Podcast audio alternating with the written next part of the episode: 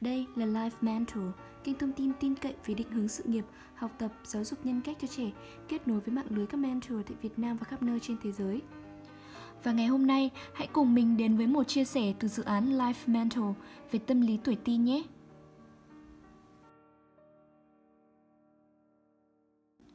Có một sự thật đáng lo ngại là teen Việt Nam đang tiệm cận rất gần với teen thế giới, còn cha mẹ Việt Nam thì còn ở rất xa nhận thức ấy.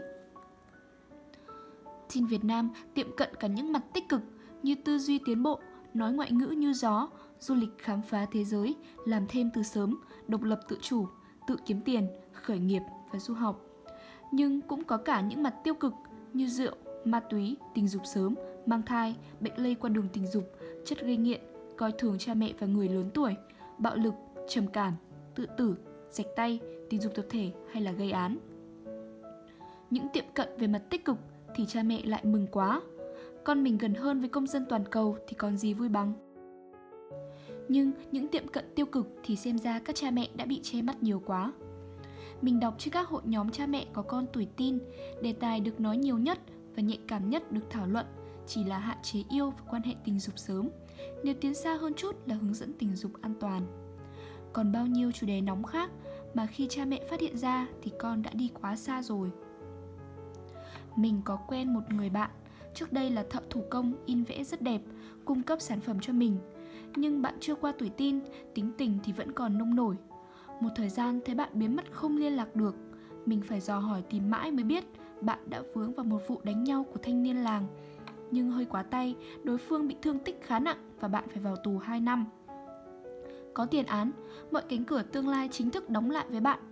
Bạn xin đi lái xe, đi làm bảo vệ, trông kho bãi, thì bị công ty từ chối khi thấy có vết đen trong lý lịch. Cuối cùng thì bạn vẫn phải lông bông, ai gọi đi làm gì thì làm đó cho qua ngày. Mình lớn lên từ làng, 20 năm qua mình chứng kiến không biết bao nhiêu trường hợp thanh niên xa ngã và lô đề, đánh nhau, gây án, bắt bố mẹ bán đất, bán nhà để trả nợ hay nghiện ngập. Mà không chỉ có thanh niên thất học mà còn rất rất nhiều người có trình độ cao đẳng, đại học cũng dụng giữa chừng vì không có người dẫn lối cái tụi nhỏ cần là một người dẫn lối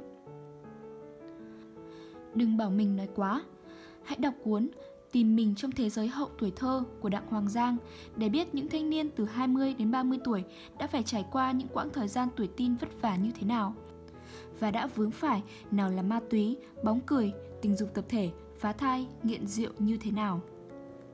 Còn tụi tin thành phố đã bắt đầu quen thuộc với các khái niệm Tây phương giống giống như trong phim Mỹ, như đội cổ vũ, dạ tiệc cuối cấp, prom, nơi tụi nhỏ ăn mặc đẹp lộng lẫy như những công chúa hoàng tử, khiêu vũ trong buổi dạ hội rực rỡ ánh đèn. Tụi nhỏ đã không còn ngại ngần như chúng ta ngày xưa, đã mặc bikini bế bổng nhau công khai chụp ảnh kỳ yếu rồi cơ. Đã sờ mó nhau công khai tại trường, ngoài đường rồi cơ.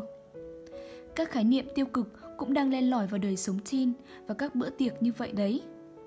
Các cha mẹ muốn đón nhận các khái niệm đó hay là đi xem Gossip Girl đi rồi so với Việt Nam hiện nay lại bảo tôi nói phết đi. Vậy cha mẹ cần học gì và làm gì?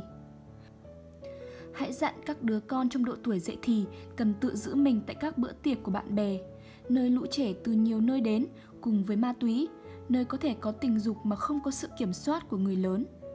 Hãy dặn con, cảm thấy nguy hiểm ngoài tầm kiểm soát thì hãy gọi điện về cầu cứu cha mẹ.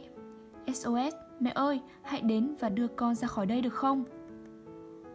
Hãy nói với con cách nhận diện sự việc nguy hiểm, cảnh giác với những lời mời chào ngọt ngào như kẹo, đồ ăn, hút thử một điếu, cảnh giác với một cốc nước do người lạ mời.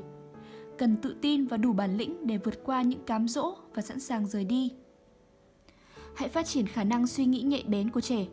Cùng con bàn bạc các sự kiện xảy ra, hỏi xem chúng nghĩ gì và người đó nên làm gì hỏi con liệu những người kia có vừa quyết định sáng suốt hay không? Hãy giúp con tìm ra tiếng nói bên trong. Giống như là um, quyết định này có vẻ không thông minh cho lắm. Mình thực sự không chắc nên làm điều này. Những câu nói như vậy sẽ vang lên trong đầu chúng. Và tại thời điểm đó chúng sẽ quyết định làm hay không làm. Nếu sợi dây gia đình đủ mạnh mẽ chúng sẽ quyết định làm điều đúng đắn mà cha mẹ đã giáo dục cẩn thận từ trước. Và hàng ti tỷ thứ khác phải dạy chúng mỗi ngày. Cùng tuổi tin trưởng thành là một quá trình khó, rất khó và nhiều khi còn đau đớn. Nhưng các cha mẹ cứ phải mỗi ngày học thêm, tìm hiểu thêm, đằng nào cũng sẽ phải trải qua. Chúng ta phải dũng cảm và hiểu biết cùng con để đón nhận nó thôi.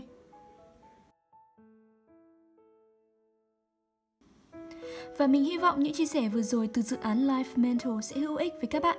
Hãy theo dõi những bài viết hay ho và thú vị hơn trên fanpage Life Mental nhé. Và đừng quên like, share và subscribe để ủng hộ chúng mình. Chúc bạn một ngày vui tươi và tràn đầy năng lượng.